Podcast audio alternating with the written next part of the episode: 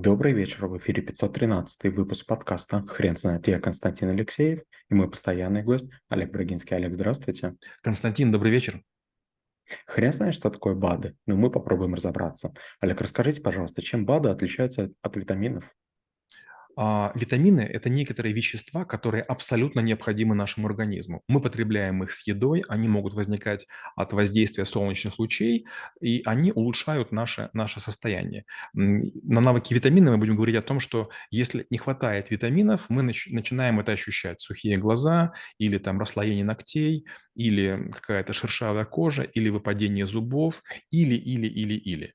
А вот БАДы – это такая очень интересная сфера деятельности, которая придумана маркетологами и бессовестными людьми, когда нам продаются, продают некие препараты, обычно применяемые вовнутрь, которые не являются лекарственными средствами, чья доказуемость э, не не, регламентировано, но тем не менее маркетологи говорят, что как бы они очень полезны. Странная вещь. Государство не подтверждает, ученые не подтверждают, но вот знаете, вот как, как бабки ведуньи, как астрологи, как нумерологи э, пропагандируют то, то, чего нет, так и эти люди могут сказать, что вы знаете пищевые там, волокна, какие-то минеральные вещества, аминокислоты, э, там, очищение организма, там, повышение эластичности кожи и так далее.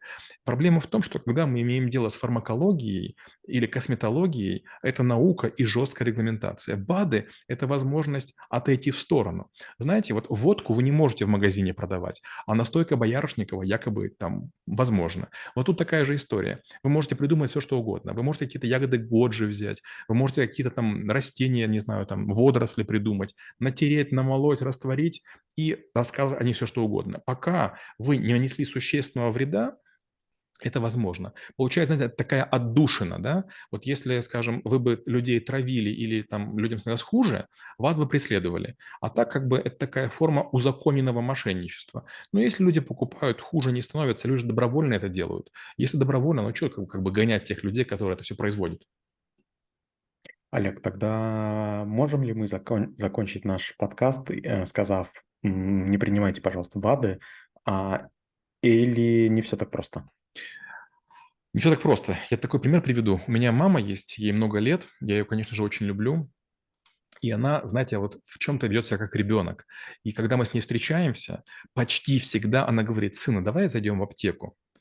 И Константин, вместо того, чтобы покупать какие-то лекарственные препараты, она с таким вожделением подходит к БАДам и говорит, сына, купи мне эту баночку или эту баночку. Я говорю, мам, мне для тебя ничего не жалко.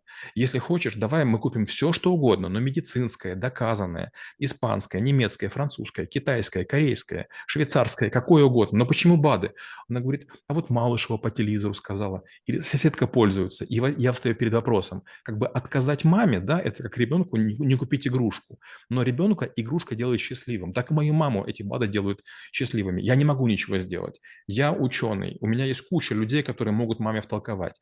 Вопрос, хочу ли я маму переделывать? Мне кажется, нет. Ну, поэтому приходится с БАДами мириться. Олег, а вы не могли бы, пожалуйста, рассказать, а что это именно такое ну, и из чего делается? Ну, во-первых, БАДы – это некие а, идеи каких-то людей, которые решили, решили вот затолкать в баночку какую-то жидкость, какой-то порошок, какую-то там консистенцию. Одни говорят, что они используют там экстракты чего-то, другие говорят, что это старое народное средство, третьи еще что-то. Но все очень просто. Если есть а, активное действующее вещество, если доказана эффективность, то мир фармакологии с удовольствием всего... Вы знаете, вот есть две категории людей. А первая категория – это криптоанархисты. Они говорят, государство против криптовалют. Да нет, если в этом была бы идея, государство бы первым это использовало. И второе – это БАДы, батчики. Они говорят, мы даем миру то, в чем вас обманывают фармакологи. Послушайте, если среди БАДов будут действующие вещества, которые будут дешевле, легче, безопаснее, ну, конечно, фармакология переключится. Поверьте, фармакологи очень тщательно любые БАДы изучают, но очень часто БАДы содержат неизученные или даже ядовитые природные компоненты. Олег, расскажите, пожалуйста, а есть ли отличие плохих БАДов от очень плохих БАДов? Честно говоря, трудный вопрос. Смотрите, вот, например, вы едете на, на Алтай, да, и там есть такая штука, называется понты морала. Понты – это такие молодые рога, парнокопытных, которые значит, насыщены кровью. Если их вовремя срезать или сбить и потом перетереть, скажем, с медом, а, можно сказать, что это влияет на, на женскую половую систему или на мужскую систему воспроизводства. И трудно в это не поверить. Якобы кровь, якобы молодые животные, якобы мы крови добавили мед, все замечательно, все здорово. Но вопрос, а кто это изучал? Да, это ели, пили наши деды. Но почему? Потому что жрать было нечего.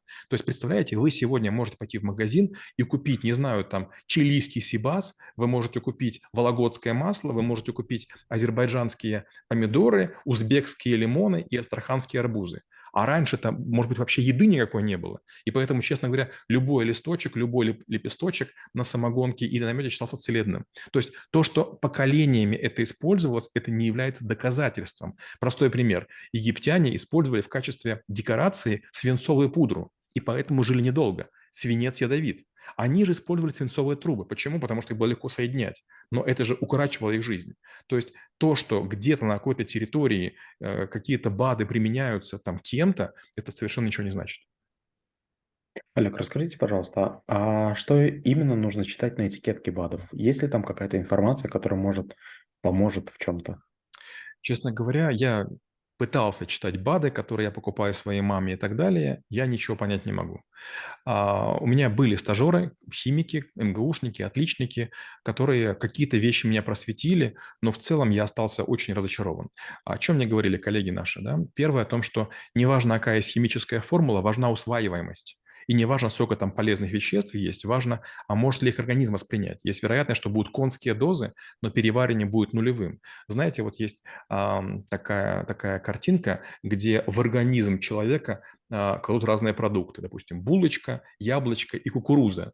И вот когда все это выходит, там, значит, коричневая масса, и которой уже не хочется съесть, а кукурузка осталась неизменной. Она говорит, а я готов еще пройти такой же цикл. Олег, а скажите, пожалуйста, были ли попытки доказать а, эффективность БАДов и, может быть, какие-то опыты проводились с людьми или, или еще что-то из этой области? Ну, конечно, большие, э, большие исследования проводили различные академии наук, и американские, российские и так далее. И многие академики, даже невзирая на то, что они негативно к этому относятся, все-таки тоже принимают БАДы, полагая, что хуже не будет.